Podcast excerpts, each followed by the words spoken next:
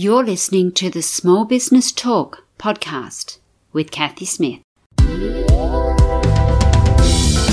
Small Business Talk is a podcast for business owners and entrepreneurs who want a better way to run their businesses without spending years doing it the hard way. Small Business Talk is hosted by Kathy Smith, who has run the same marketing agency for more than 17 years and helped hundreds of business owners achieve their marketing goals. Welcome to Small Business Talk, episode 110. Today, my guest is Andrew Dennehy, and Andrew is from Planet Net 32 Solutions. Welcome, Andrew. Thank you, Kathy. Good to be here. And today we're going to talk about how backups can make or break your business. So I know a lot of people think computers is all a bit nerdy and it's a bit difficult, but I'm sure you'll make it much easier for us today. And Yes, well- yeah, backups are a huge thing, aren't they? Absolutely. And look, those people are right. Computers are nerdy and backups are not the most exciting topic for a podcast, but uh, it is it is really a make or break service. And uh, it's the kind of thing that, you know, as a small business, servicing small business owners, uh, it's probably the number one issue that, that we come across uh, when we do audits and we look into people's IT services is the lack of a backup. And I guess the other thing there too is sometimes people do have backups, but they may or may not be working. So they've got it all set up. Somebody's set it up for them at some stage and they think they're all covered. And then suddenly there's an issue and no backup. So, how can we tell if we think we've got a backup whether we actually have one or not?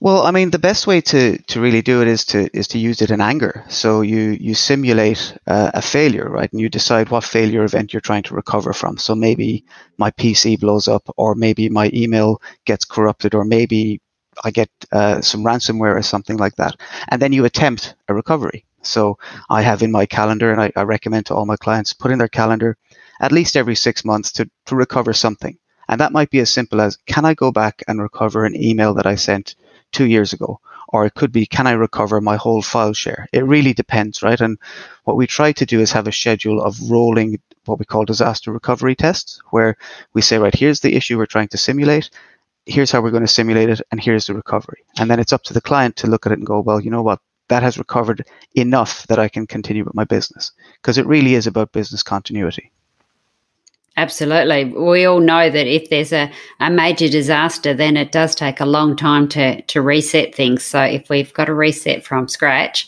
that makes it even longer. So let's go right back to the start and say that we don't have any backup services currently.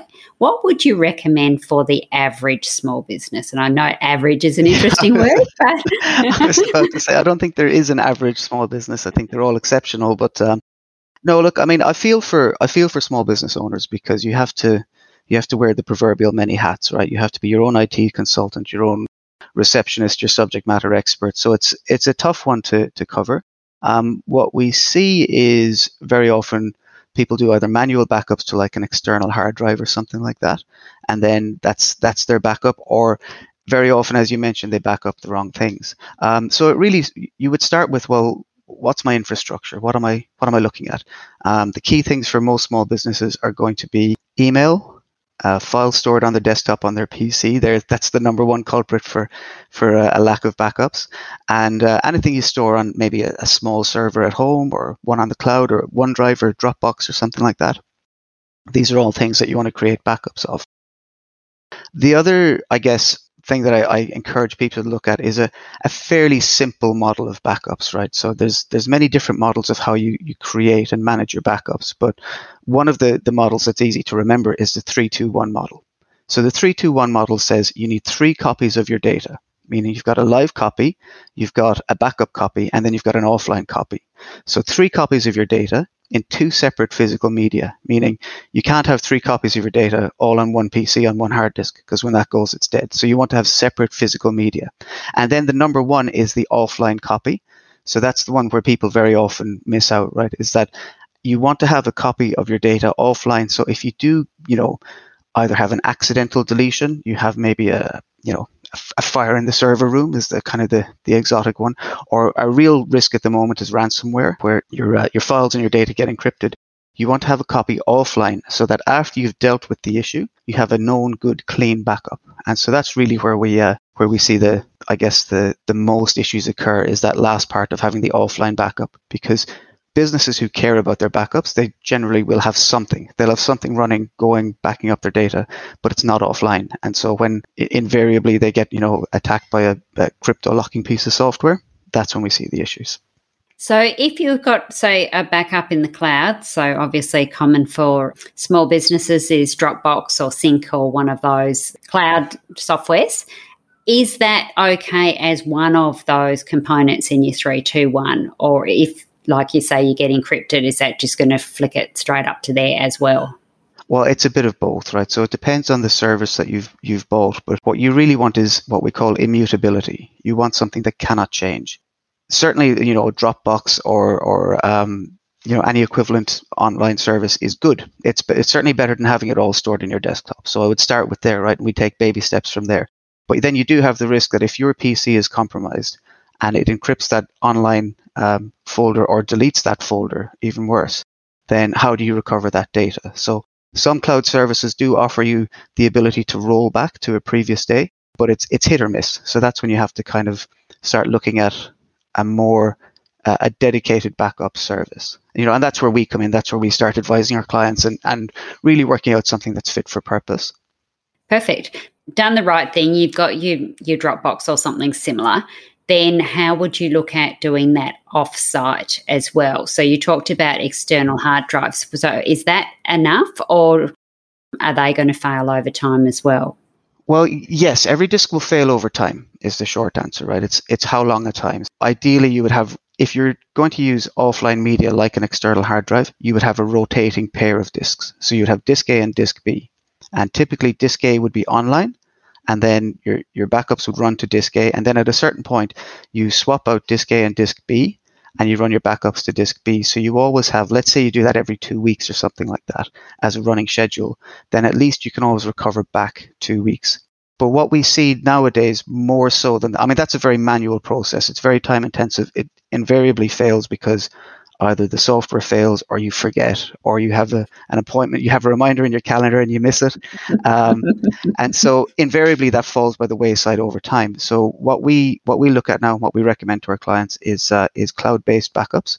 So there's a, a company that we partner with called afi and they allow you to back up depending on your service they allow you to back up your data three times a day at, at, regular intervals, you can restore back to, at, well, you can restore it definitely back to the time you start backing up, and it's immutable. So they they they form two of those what we would call two of those tiers of backup because you've got your live data, which might be say if you have a Google Workspace, for example, a, a Google domain or an Office 365 cloud domain, um, you you pay a fee per user. It's licensed per user and three times a day your data gets backed up and you it then becomes an archive as well so you can restore to the state it was in a year ago if you need to, or a few hours ago, depending on, on the issue you're trying to resolve.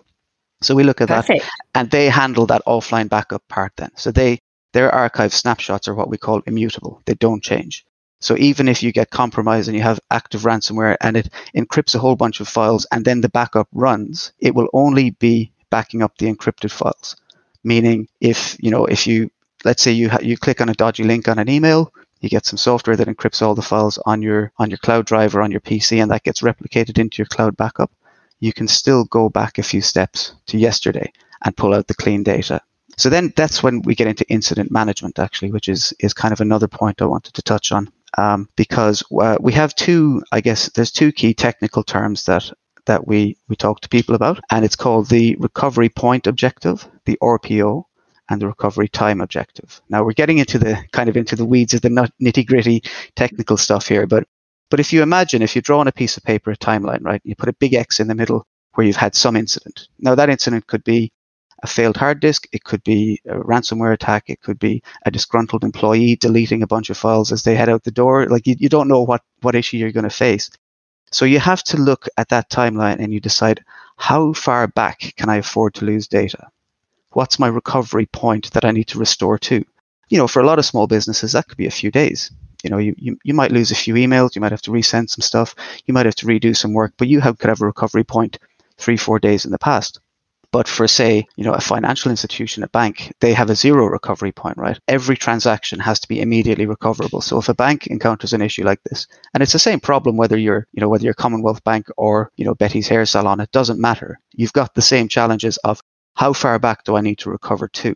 So a bank cannot lose a transaction, right? For for obvious reasons. If you're the, the resilient small business owners that I see, you can afford to lose a few days of data and you can still you'll still get by. You're just going to work some hard days to recover whatever lost work or emails.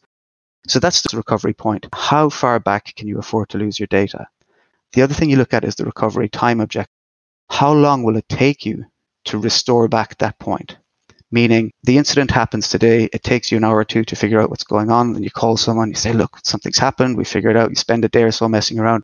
Then you decide to implement your disaster recovery plan. Could take a day or two or three sometimes to to recover that. So how long can you go without your data is another key point. So that's the uh, the recovery time objective. And so between the recovery point, which is how far back you can reliably recover to, and the recovery time is kind of the timeline where you're you're looking at to see this is going to be the impact of any potential disaster event. And I guess that comes into your risk management as well. So when you're looking at that, it's a case of, yeah, how long can I be down for? And then, of course, depending on how much work you've got to do, then that will also impact on your forward time as well. Exactly. So you have to look back and forward and decide how much can I afford to lose and then how long is it going to take me to recover. And we typically say, and again, you know, small business owners, they, they know their business typically inside out. So they know the busiest period. So you always have to assume it's going to be at the busiest period of the year because that's when you're going to run into issues. So, you know, that's when you start telling the war stories I've had of, you know, like a, a restaurant. This is many years ago, a restaurant who lost uh, a server like a week before uh, before Valentine's Day, which was going to be their biggest day of the year. They couldn't take bookings; it was a, a nightmare for them, um, and that was all just down to you know a, a, lack of backups and trying to recover, find their bookings, who booked what, when, and where. It was uh, you know, it was the pre kind of online booking days, so they they had it stored in their PC. They lost the PC and they had no idea who was going to rock up at you know at 6 p.m. on, on Valentine's night.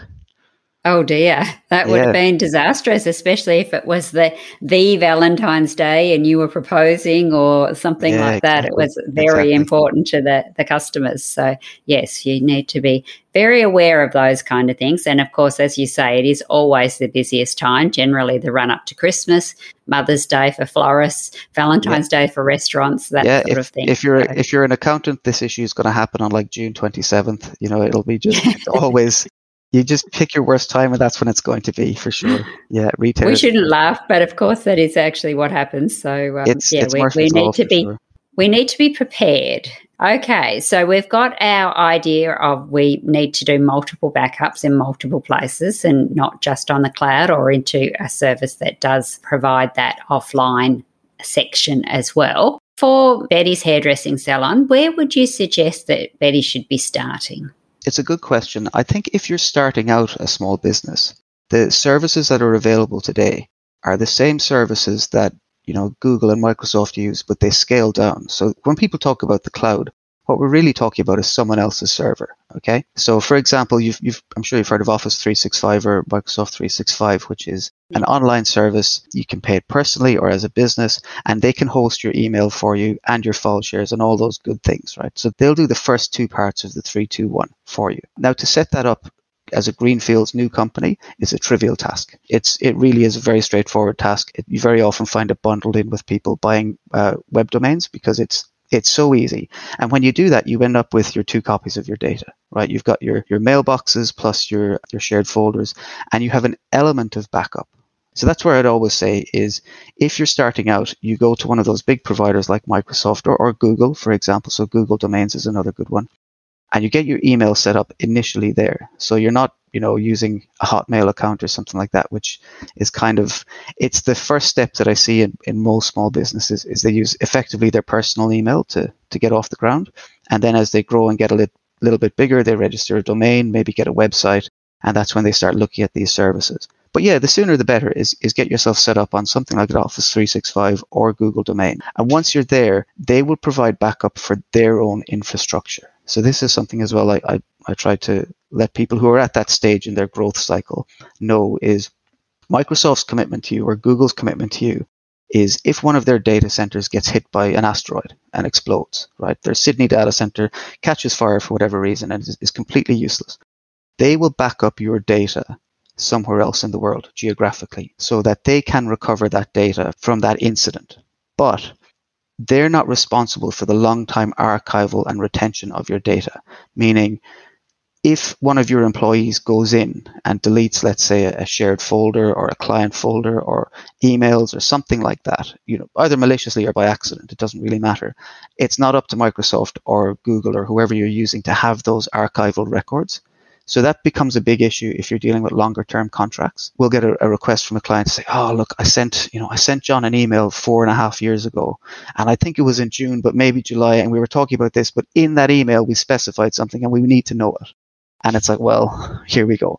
But when you have this long time archival and and and storage, even if that email has subsequently been deleted, you can still go back to look at the state of play at the time the email was sent. So it's always recoverable. So that's kind of the next step along is, you know, the, the backup of the infrastructure in those cloud environments is the responsibility of the, the company providing the service. So Dropbox. If one of Dropbox servers explodes, it's up to Dropbox to replace that server and to protect your data. But if someone comes in and encrypts your data, that's not on Dropbox to, to fix. That's up to you. So that's where the, I guess, the responsibility begins and ends. Yes, so you've got a couple of points there.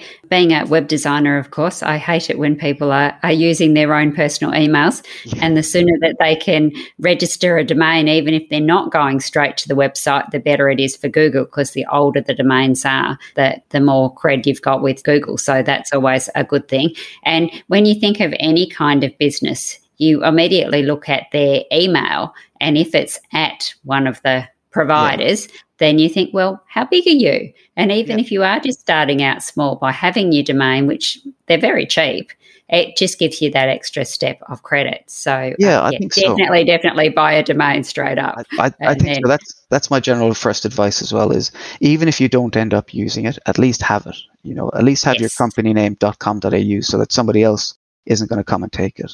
Yeah, or for and, our other listeners, their country or just a, a, dot com if you're not country specific, but just make sure that you do have your business name. And the other side of that is that if you're getting quite successful and you haven't registered your business name, somebody else can.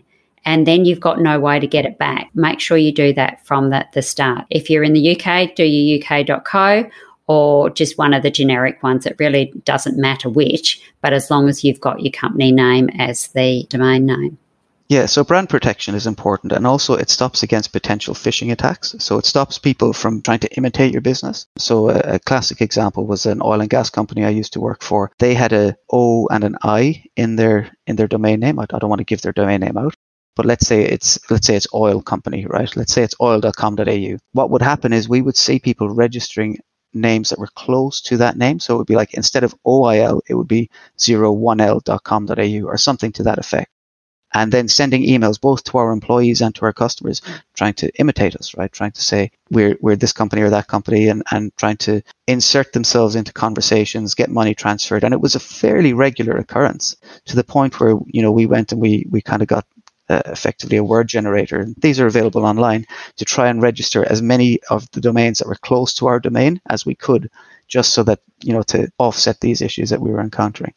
So yeah, owning your own domain is is important. The brand specialists will say you got to have your your own domain and the email address, but you know sometimes it depends on who on who you are and and the level that you're at. So if you're a a small business, a micro business, say of you know one or two people, sometimes there's that sense of comfort of like they use a Gmail email address. And I was like, well, look, they're not too big. I'll be able to deal with john at gmail.com, you know, not some faceless corporation. So it's striking that balance. But but yeah, my uh, my recommendation is always it's so inexpensive now to get your own domain um, that you know you'd be crazy not to get it even if you didn't uh, even if you didn't use it.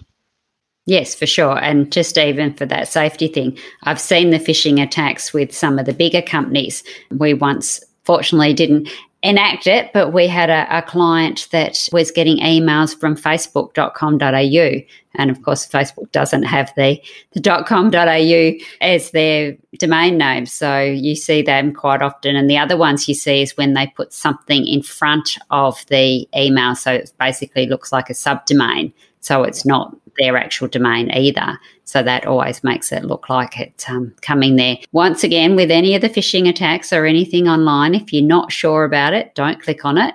And if it says to go to a website, of course, go directly to the website. Don't follow the link because, yeah, that's how you get caught very easily. For sure. And these are sophisticated attacks too. I mean, we're, we're kind of diverging, but the emails that we see coming through now that make it past email filters, they have to be sophisticated if they weren't sophisticated, the automatic filters would pick them up. And so they're, they're generally very sophisticated. They have a psychological element to it. There's almost always a call to action, right? If someone sends you an email that has to be actioned urgently, I always kind of take a moment to just step back and, and look at it and just look for silly things like spelling mistakes or did that person call me, you know, Andy instead of Andrew? Like those little giveaways that, that kind of, you know, set your gut off. They're the ones that you really need to watch out for. Those sophisticated phishing attacks are very difficult to block automatically. So that's where you really rely on people's, you know, common sense and training and, and I guess their gut instinct really to, to protect them. Yeah, I think it is a lot of gut instinct because, like you say, they're very sophisticated. So, quite often they do look like the real thing, especially when they're imitating other companies. They do have all the same colouring, they have the branding down pat, they even have the logos quite often. So, yeah, you do need to be very careful. And I know we have digressed a bit, but while we're still talking about emails, the other thing, of course, is that once you buy your domain, you can always still run it through Google Suite. So you can have it on the same interface as you would a Gmail, but you're actually using your domain name. And the same with your Office 365.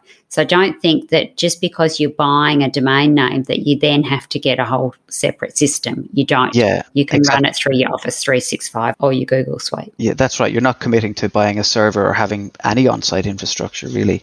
And these days for especially for small businesses, except in rare occasions, you don't need to buy a server anymore. You know, there are certain industries where you do just because of generally speaking because of volume of data, right? So if you're a drafter or an architect and you use large volumes of data at a high speed, it doesn't really make sense to have infrastructure on site. But yes, if you're a if you're a small business, there's nothing stopping you tomorrow from going out, registering a domain, and having your email running up in, you know, half a day. And now you've got your your brand already started and you're already up and running. And it's all stored on these very resilient uh, cloud services, so be it Google or, my, or Office 365 or, or whoever your your service is with. And then the last part, you know, to, to loop back is to, to make sure you're backing it, backing up that data and archiving it. Because there's a difference, right? There's a difference between a backup and an archive. A backup is kind of a, a snapshot. It's generally fairly recent. Backups tend to be fairly recent because you don't want to be storing infinite tapes and infinite uh, copies of your data. But your archive is more, it's a bit more structured and it does go back in time. So when you can combine the two, like the services that we offer our clients through AFI, you have both a backup and an archive. So we can go back to any point in time from the moment their subscription started and say, well, at you know 12:37 on Monday the 6th of June 2020, this is what was in your inbox, and it's definitive. It doesn't change because of that immutability we spoke about earlier so you know that that's exactly what it looked like and that's you know that that becomes very useful especially when when you're trying to you know cast your mind back to longer term contracts or conversations or emails that, that have gone on Perfect. So, with backups and archives and that sort of thing, I think a lot of people get worried about one, do they have to do it manually? And two, is it going to take a lot of time? And three, the credibility of that. So, you've sort of spoken a little bit on that, but we haven't kind of talked about how you actually do it. So, obviously, you can buy a, a subscription service. We'll give your details in a minute so that they can contact you if that's what they want to do. But how do people actually enact that? How do they make it happen? Specifically talking about the, the service that we we recommend to everyone now. So, well, let me take a step back. When I first set up my business, which is, you know, we're a small business for small businesses, but when we first set it up, our backup was a small server, which is basically just a bunch of disks sitting on my desk. And that's what we would access our data on. There was two disks in it, and one, as they were running, they would copy the data uh, to each other transparently. So basically, if I had, let's say, a two terabyte disk, right? It doesn't matter the size. I would put two of those disks in one chassis. And so when I was accessing the data, if one of the disks failed, I'd always have it. And that was my first, I guess, foray into backups, right? Was was that one. But already you're now talking about buying your own infrastructure and having stuff sitting on your desk and you have to set it up and configure it and then check it to make sure it's doing what it's supposed to be doing and then and then, as as happened to me, my son came along and knocked it off the desk and destroyed both discs simultaneously. And thankfully, oh, no. I had I had taken I had taken that third step, and I had all even though I was running my backups on that on that server, I had also um, backed it up to the cloud. So you know, my my recovery point at that stage was probably an hour previous to, to my son coming in and knocking it off in a tantrum. And the recovery time it took a bit longer because I had to actually go out and buy new discs and you know, so my recovery time in that case was a few days.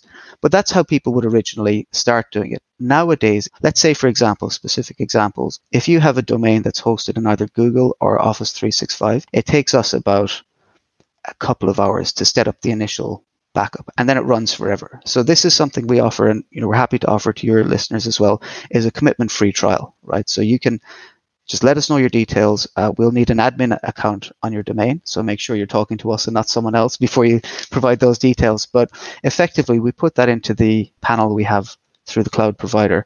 They connect to your domain directly and run the backups. And you can do that for two weeks, right? So we'll do that commitment free. Um, and at the end of the two weeks, if you don't like it, it all it all gets deleted and you, you never hear from us again. If you do like it, then we actually go on and sign you up as a client. And the reason we can even afford to do that is because it's so straightforward. It's just point to the domain, you know, there's there's a couple of minor steps. It takes us very little time to actually set up, and then you just choose. Right at the end of that two week period, you might just choose. Well, I only want to back up. I think it's a minimum of five. So let's say I just want to back up my senior leadership team plus maybe my file shares. So you say, right, these are your senior leadership team. Here are my file shares. We run a quick calculation to make sure you don't have an outrageous amount of data. And typically then it's just charged on a per user basis. So you don't even have to back up everyone, right? Very often you'll have a, a company that has maybe a core team and then a bunch of contractors that come in and out or people who are just doing basic admin work and they don't really care about their emails. But then typically the directors, the finance people, accounts, they all, you know, they're all the guys you really want to focus your backups on. So in terms of the initial setup, it's uh, yeah, it's not a, a, tremendous amount of work if you're on your own domain. If your services are spread out across five or six different providers, and you use Dropbox for one thing, and maybe you use your domain registrar for your email, and you've got a personal hard drive, that becomes a bit trickier. So that's when it becomes a bit more difficult. Which is why, for people just setting off, we always say, look, get your domain set up first. You know, pay for an email service because it, it really it boils down to probably five, ten bucks a month for just a, a, simple small business starter email service. And then it opens up the door to all these further possibilities. Whereas if you have to kind of go back and corral all the various data sources and hard disks and, uh, you know, where all the data has been squirreled away over time, that's where it gets a bit trickier. But yeah, so the, the start off point really for us, if you already own your domain and, and own your your email and you're with Google or Microsoft 365, it's a it's a walk in the park.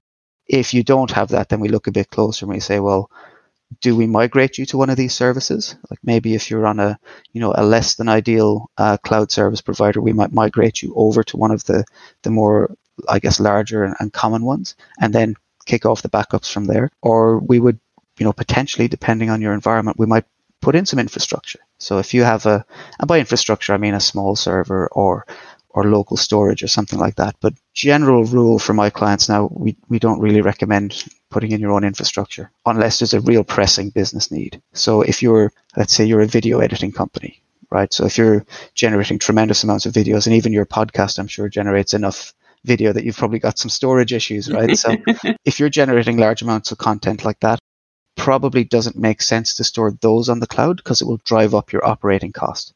And you might be better off looking and saying, look, I'll just put in a, a fairly low end or high end server, depending on your requirements in the office, and I'll only back up maybe my email. So you might say, I've got a whole bunch of raw footage. Uh, so, for example, a job I did for a video editing company was they would go through seasons of this TV show they were producing, and they would take all of the raw footage, which was just vast amounts of data, but then they would cut that all down into an actual show. And at the end of the season, they would delete all the raw footage and they would just keep the actual archived series of the show. So maybe it was 12 episodes or something like that. So they really cared about backing up the, the final product where all the effort and time had gone into to editing and cutting and adding sound. But they didn't care so much about the raw data. And you know, the stuff that they really cared about, they would keep on tape and on external disks. Um, so that was an example where they selectively chose what to back up and what not. And that's that's what I generally recommend as well is don't back up everything because you really need everything, but you just pick and choose the things that are key to your business and that it de-risks you, but also, you know, it de-risks you in terms of backup, but it also reduces that ongoing operational operational expenditure. So it gives you the options there. In wrapping up, we need to be looking at what we need to back up, where it's actually stored, and making sure that we do have a, a solution that's going to suit the size of business that we have. If people would like to know more about it or they're a bit worried because they've got it spread everywhere and they need to get it migrated to somewhere more manageable, how will they find you, Andrew?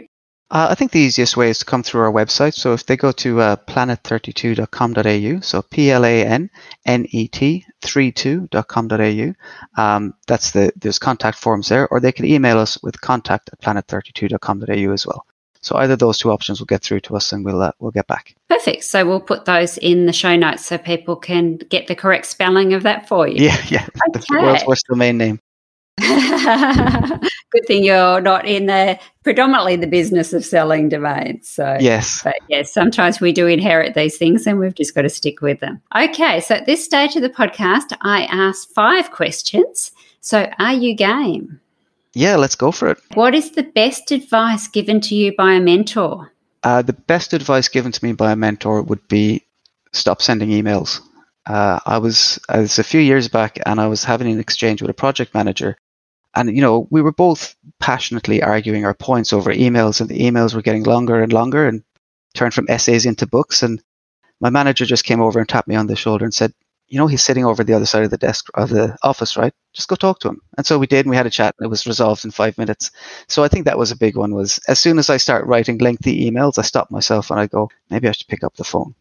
And I think that's something that people don't do these days, do they? Is they do tend to want to get it all in writing, but sometimes it's just easier to have that conversation so that people understand what you're talking about because email and texts, you can't get the body language, you can't get the words that the way they say. Great is a perfect example. So it could be great. It could be great. Right. It could be great. Great. And um, everything in between. So sometimes texts and um, emails don't convey the message you're trying yeah. to. So I think that's great advice.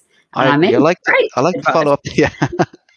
I like to follow up the e- the phone call with an email typically because, but that's more because of my dodgy memory than, than I need to get things in writing. But I find that helps as well as have the phone call, follow up with a brief summary, and that's that tends to keep everyone happy. Perfect, and then you've covered both bases, and everybody knows that they're on the same page. Indeed. Okay. What is the biggest help that you have received since starting your business?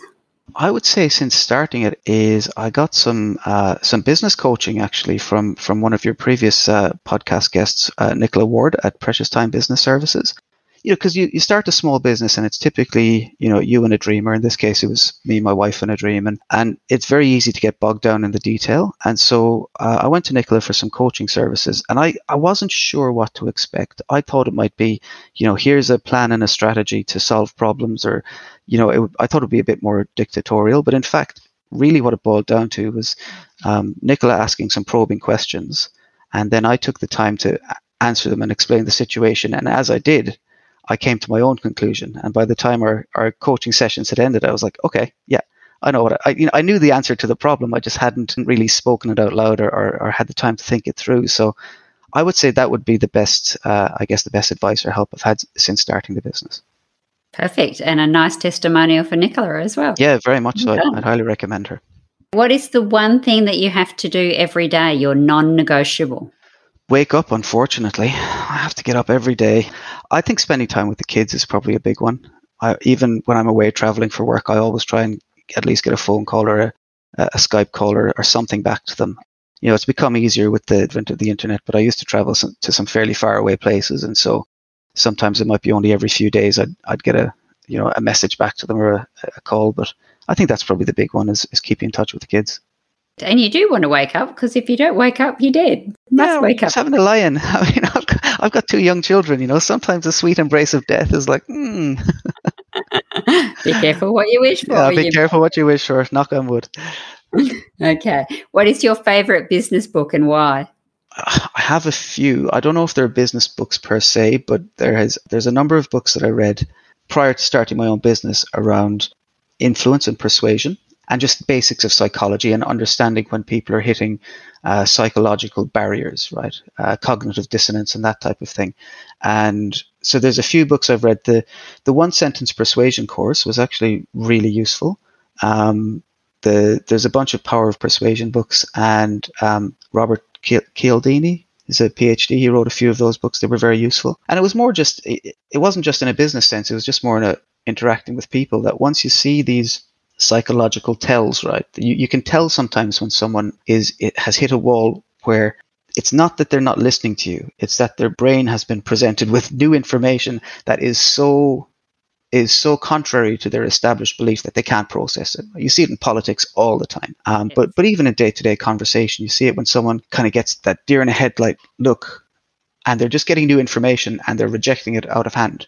And so when I I have come to realize that when I see that, you just need to back off and give people time to come to their own conclusions. And that's that's really been quite beneficial. And there's just a few tells that, that you can in, in the way the cadence of the way someone says something or certain keywords that they say, especially if they, for example, if they use the so you're saying one, if I say something to you and you respond back to me with a so you're saying X and it's completely misrepresenting what I've said, it's not necessarily that they're trying to misrepresent you. It's just that their brain has decided, you know, their their their monkey brain has decided new information is scary. Get back to the trees. And I've I've caught myself in it a few times.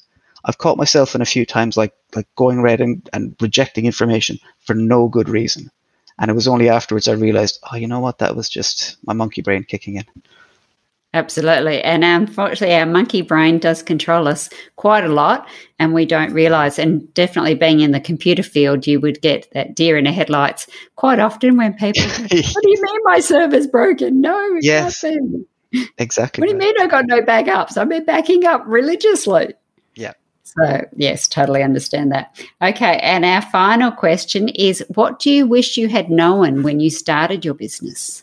I wish I'd known how difficult it was running a small business. And that's why I feel for small business owners because you have to do everything. And yes, you're your own boss, but you're also your own receptionist and your own janitor and your own maintenance man and your own accountant and your own bookkeeper. And you, you wear a lot of hats. And I think in retrospect, um, that that would probably be I, I would have I don't know if I would have done anything differently, but but certainly if I had known how much work would have to go into just keeping a small business going, I would have I would have really looked at it twice. Absolutely. I think there's a lot of business owners that may have chosen not to take the path that we have taken, yeah. but now 20 years down the track, yeah. well, the, the path is set. So we yeah. need to continue. I certainly I don't regret it. It's just more a case of there's a lot of work that goes into it. And I think if any small business I mean, I enjoy the independence of owning and running my own business. But if I went back and calculated my hourly rate now versus my hourly rate when I was just a salaried employee or just a, a humble contractor, I think I'd work out that I'm probably being paid a lot less per hour. You know, I try not to calculate that too often. But then, you know, you learn so much when you're running your own business. Like there's just so much opportunity for learning. And if I had to, the other the other side of that equation is if I had to go to university to learn all the things I've learned since starting my own business, I'd be paying through the nose for it. So you know, it's a double edged sword. It absolutely is. There's definitely pros and cons to all businesses. And if you are in that situation where the cons are outweighing the pros, then maybe you do need to be looking for some help, whether that be a business coach or some other means. And of course, all over the world, there's a lot of coaching and that sort of thing that you can do online or that you can get low cost free from your government agencies. So if you're having a little bit of problems and struggling, please do remember to reach out and get help. Yeah, so on that great. note, Andrew, we thank you very much for your time and your wisdom. And we'll drop your contact details in the show notes. So is there anything final that you think our listeners should know about? No, I think we've covered enough. I think we've uh, we'll have put them to sleep by the end of this. I'm sure we won't. And it's very important subject, so people do need to be aware and realise. Fantastic. So thank you very much, Andrew. Wonderful. Thank you so much for your time. Don't forget to subscribe to Small Business Talk podcast and head on over to Small Business Talk forward slash downloads for all the show notes and links to this episode. Remember, to be great, you must start. Pick one tip from today's episode, take action, and implement it. Let's meet again next week at the same time and place. Until then, take action. And SBT community, enjoy your journey.